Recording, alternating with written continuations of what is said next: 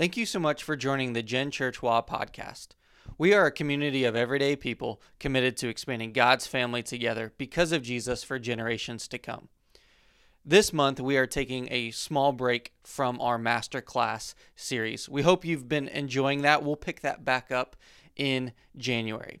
For the next four weeks, we will be orienting ourselves around Jesus through Advent. So, over the next four weeks, you'll hear us talk about hope, love, joy, and peace. And maybe you are like me, who never heard of Advent growing up. I'm so excited to share this liturgical, historical practice with you. And don't forget, we have a lot of activities coming up around Generation Church that we would love for you to be a part of. Head over to our website, mygenerations.church, to sign up and see those events. We hope that you enjoy today's teaching. Uh, today's scripture reading is from Isaiah 50, 4 through 7. Listen now for the word of the Lord.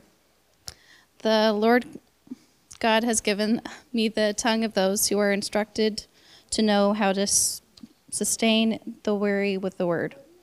He awakens me with each morning. He awakens my ear to listen like those being instructed. The Lord of God has opened my ear, and I was not rebellious. I did not turn back. I gave my back to those who beat me, and my cheeks to those who tore off or tore out my beard. I did not hide my face from scorn and spitting. The Lord God will help me. Therefore, I have not been humili- humiliated. Therefore, I have set my face like flint, and I know I will not be put to shame. For the word of the Lord, thanks be to God. Meditation on joy. Joy is not the passing delight that arises from happy events in our day. It is a profound emotion that bubbles up from deep in our hearts. Joy isn't dependent on our circumstances, it's a response that comes from knowing good things are coming. Joy comes out of a sense of anticipation.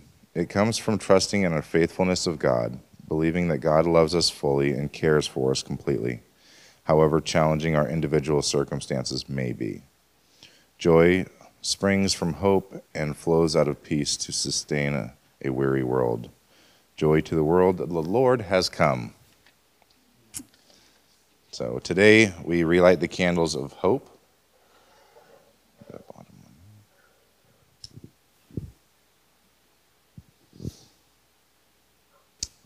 peace would be the next one.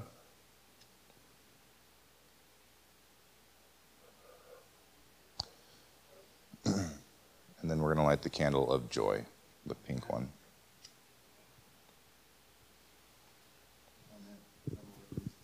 Would you bow your heads with me for a moment?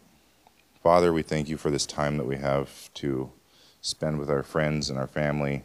Um, we thank you for the joy that you give us in this trying world, Father. Um, we rely on you completely. In Jesus' name we pray. Amen. Life. Life is a number. Life is like a knife fight in the mud. Poignant or crude.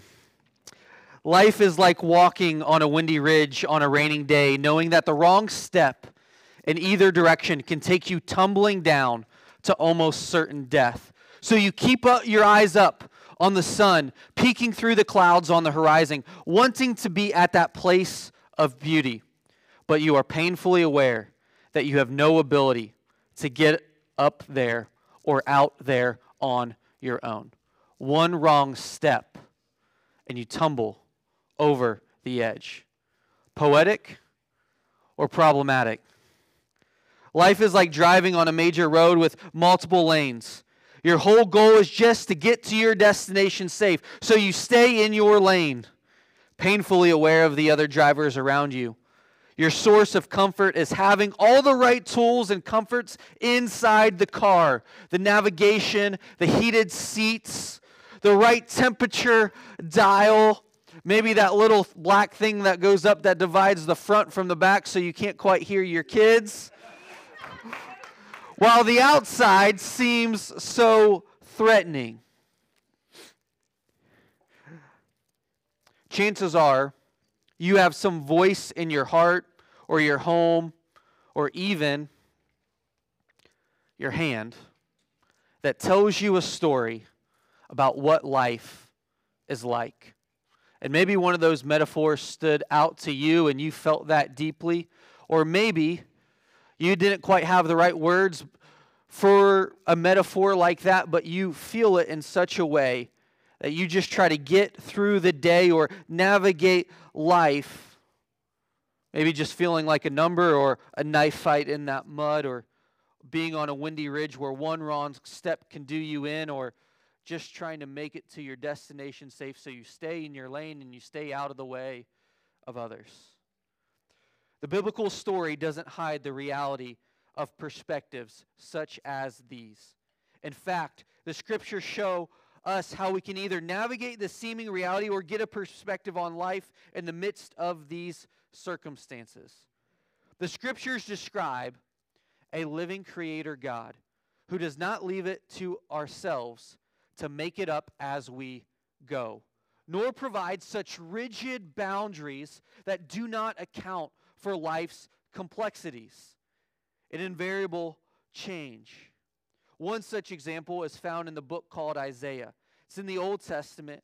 And Isaiah was a person who spoke to a group of people on behalf of God, and his words were written down and then passed down. His role was to speak to a people who had received God's word and his way and were asked to live that out within the world. But this group of people who had received this had rejected it. And Isaiah was tasked with sharing God's word and God's way with them once again. And that they had to face this harsh reality as they heard the words of Isaiah, as they heard words of hope, words of judgment, words of peace, words of supposed joy. And so, this people, as they heard these words from Isaiah, would they live life as if it was a knife fight in the mud or a balancing act on a windy ridge? See, at this point in their history, when Isaiah speaks these words to them, they had just been freed from captivity. And rather than joy, because of the freedom, because of the fulfilled promises of God, they complained. They were upset. They were angry that things weren't ideal. And so this morning I have one point and one point only, and then I'm going to get out your way.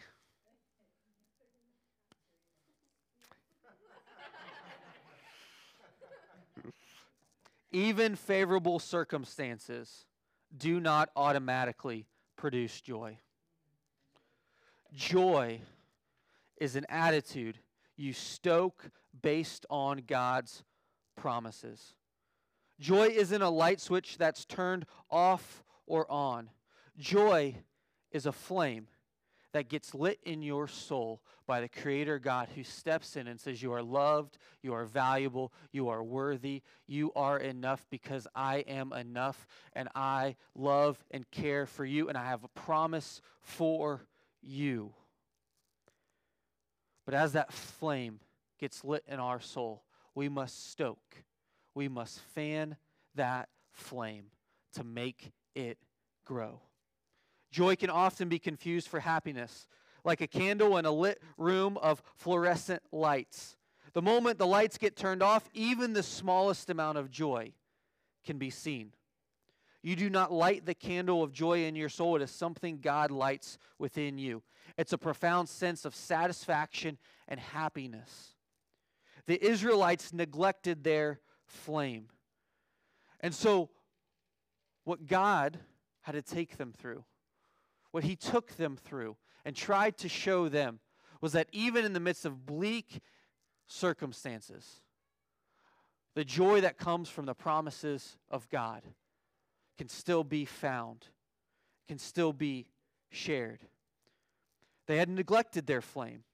Therefore, Isaiah shares about a suffering servant leader. This was a leader who was going to be raised up like Moses to lead, to bring freedom and prompt response in song.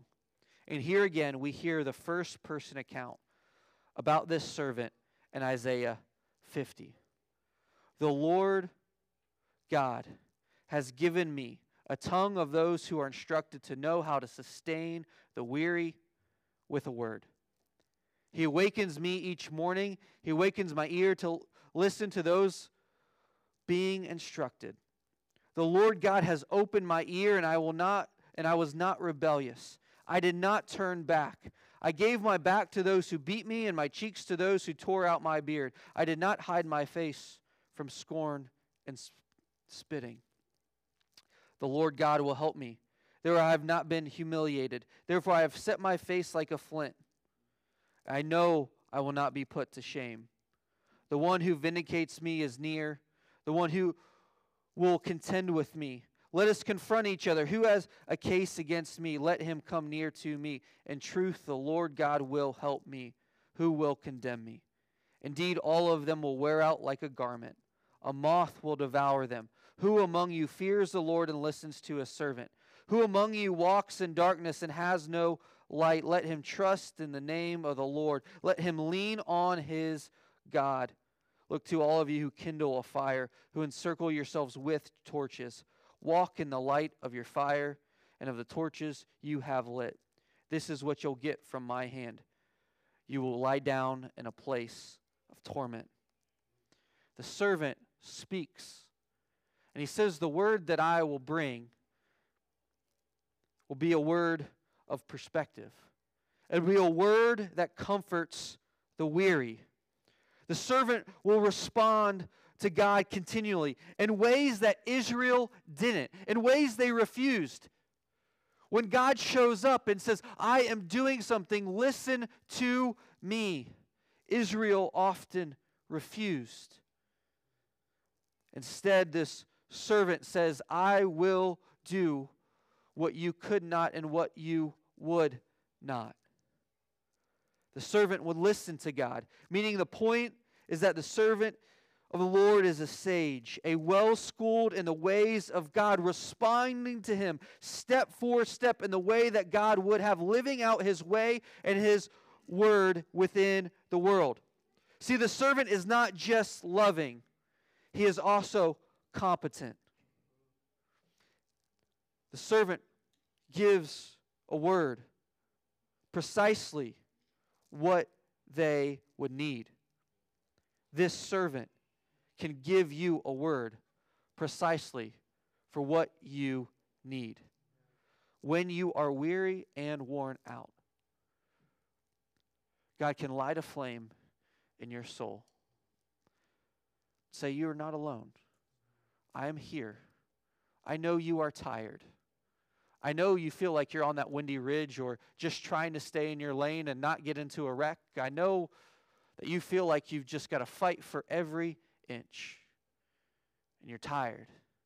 And you wonder, should I give up? Should I keep going?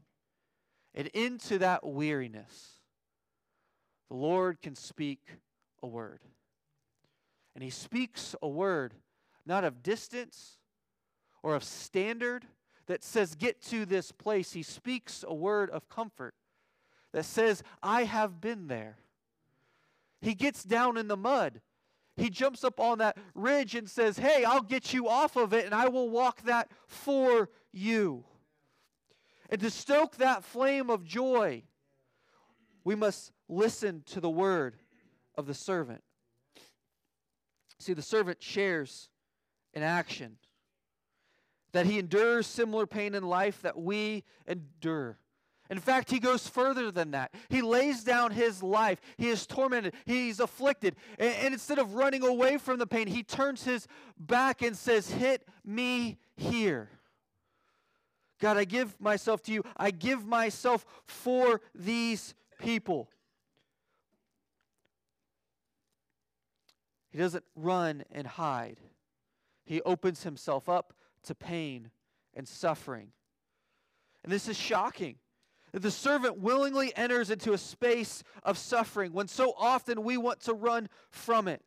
We can be thankful and grateful that God did not run from us in our pain or in our torment, but He runs towards us and towards that suffering. The servant works and giving up himself for others.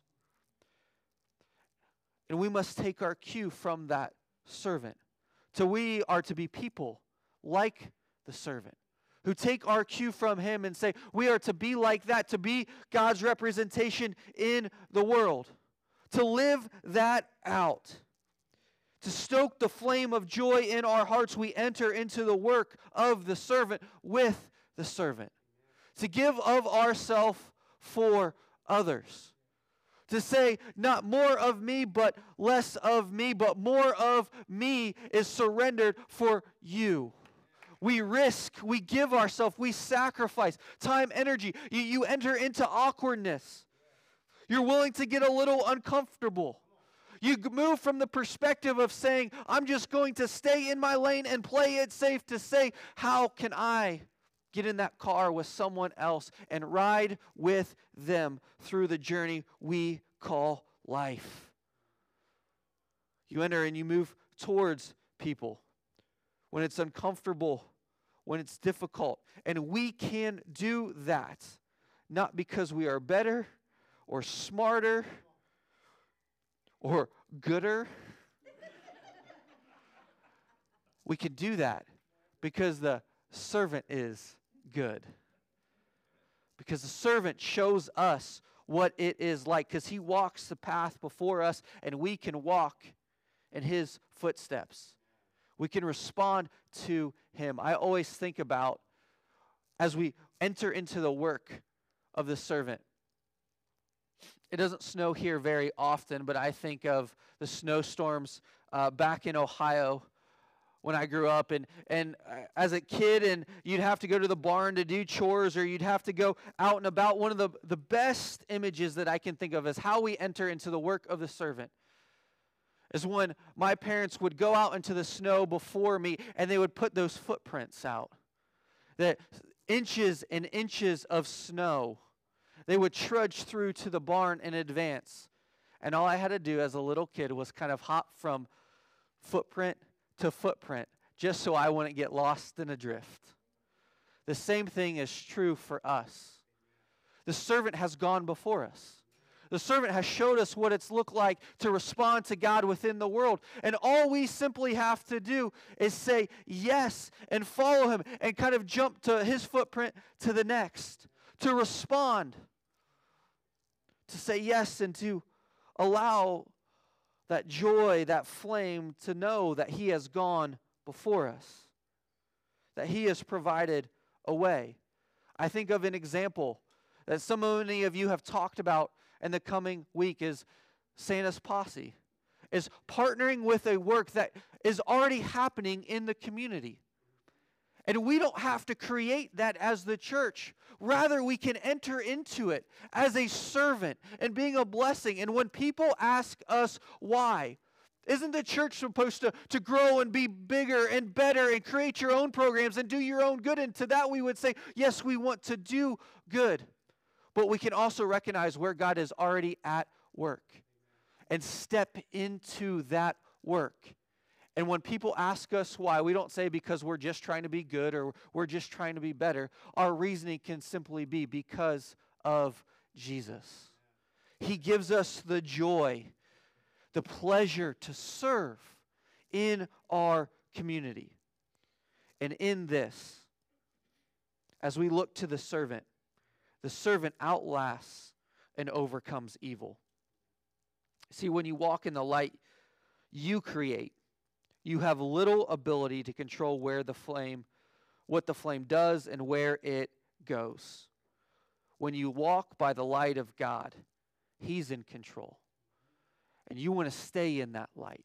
You want to stay in that path. You want to respond to Him wherever He has placed you. For He is at work and He brings the light. He is the best light bringer. And what the reality that Isaiah says in verse 11 is he says, when you try to create a light for yourself, it will always extinguish. It will always burn out. It will always lead to torment. Rather than live by the light that you create, live by the light that he brings. For he is in control and he can go and goes before us and does things and extinguishes darkness, goes to places where we dare not tread, but we can go because he takes light there. Therefore, the servant instructs those who trust in God to lean on him, to put some weight behind their decision. Takes them beyond the point of no return. The classic image of that Indiana Jones movie, where there's that invisible bridge, and he's got to step off the edge and trust that something is there. The hope that we have is that as we live, as we walk, that if we are in the light and are simply responding to Jesus wherever he has placed us, that we can put our full weight and confidence that where we step, there will be something there to catch us, that we will not fall into the abyss. And what's so amazing is as Isaiah shares these words, as he talks about how this servant is going to share this work, and, and he talks about the responses to this, he comes to a conclusion in Isaiah 51, verse 11. And this is what he says to those who respond to the words of the servant and join the work and the waiting of the servant. And he says, And the redeemed of the Lord will return, and they will come to Zion with singing, crowned with unending joy. Joy and gladness will overtake them, and sorrow and sighing will flee. To stoke the flame of joy, we wait for the eternal and all encompassing joy. We can work, we can partner, we can simply respond to Jesus wherever we find ourselves. We can make our why because of Jesus. And we know that our because of Jesus why has staying power and has true motivation is because we know one day those who walk in the light those who say yes to Jesus, those who are baptized into Him and raised to new life, who, who have the Holy Spirit and respond to God in the everyday things of life, will receive eternal joy, gladness, where sadness and sighing will flee, where sorrow will be no more to stoke the flame of joy that God has placed in our soul. We wait for the eternal and all encompassing joy. We move with that in mind. The anticipated servant that Isaiah talks about, I've already alluded to it and tipped my hand, is Jesus. It's why when Jesus was being born, the angels showed up to some shepherds who were of low class, who were considered nobodies, who were in the fields. And these angels show up to proclaim. They said this Don't be afraid, for I look to proclaim to you good news of great joy that will be for all people. Today in the city of David, a Savior was born for you, who is Messiah the Lord. See, the angel showed up, and one said, The Savior, the servant who gives his life for you to receive eternal joy, has shown up on this earth.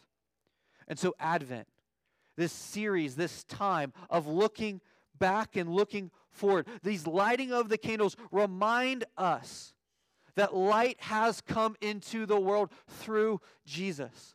So as, as, we, as we reflect and we see a flame, we know that we have access to that flame to take a, a light in our soul. May we be people who stoke that, who, who make it grow, who recognize that as we simply respond to Jesus, as our why is because of Jesus, no matter what circumstances we find ourselves in, no matter the times that it may feel like we're in a mud fight with a knife, Or we just need to stay in our lane, or we're on a ridge where just one wrong step in the bottom can fall out. That God sent a deliverer named Jesus. And we can look towards that final deliverance. Because of God's past action in Jesus, whatever circumstance we find ourselves in, we can choose to stoke the flame of joy.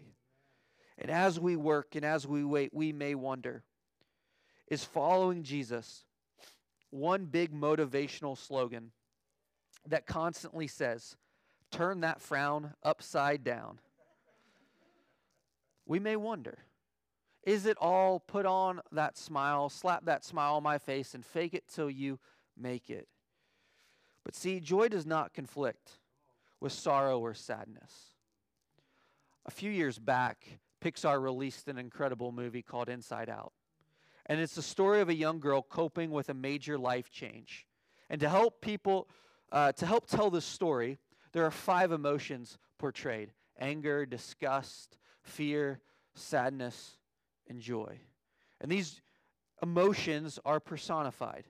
And for much of the girl's life, memories are colored with one single emotion. Each emotion is a single color. So when something bad happens or she is angry and remembers that memory, the emotion was colored red. And we learn not through her directly, but through personified joy that some of the most powerful memories are not colored by a single emotion but by multiple. Unsurprisingly, the two emotions pitted against each other throughout the movie are sadness and joy. And then what this movie attempts to describe is, I think, what's true of the biblical story, of the biblical hope and love and peace that we have access to in Jesus. That sadness and joy aren't enemies.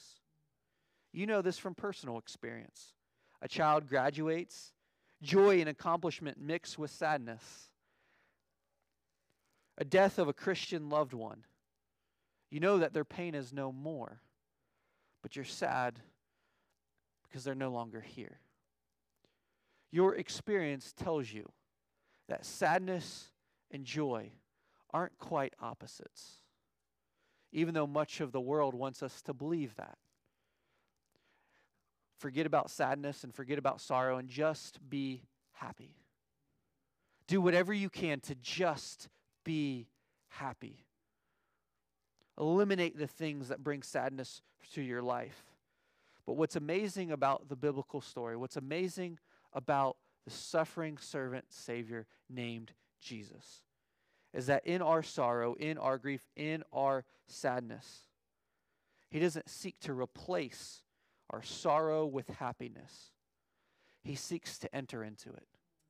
To say, I give up my life for you. I will enter into your pain. I will be present with you.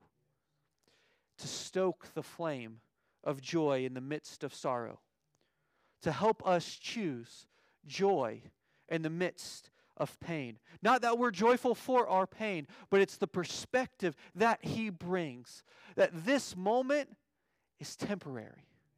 That there comes a day when this pain, when this sorrow, and this suffering will be no more. And He enters into it to bring us a little flame of joy so that one day we can experience the all consuming joy, the never ending joy of His presence that not just overtakes our lives, but overtakes the world and brings wholeness and restoration once again. And He's a good gift giver and gives us little moments of joy, little flames to burn in the midst of pain, of sorrowing, and suffering, little moments of sweet when you eat a good food when you taste a good drink, when your child does something sweet. Those are temporary tastes of that future full reality. See, Christian joy is a profound decision of faith and hope in the power of Jesus' own life and love in the midst of our pain. Christian joy, biblical joy, is a profound decision. It's an attitude, it's a disposition that recognizes what Jesus has done and how he has entered into our life, how he has entered into the world, and choosing to be reframed by that perspective, to be fueled by that power of Jesus, of his own life and love. See, joy does not go to your favorite Christmas tune.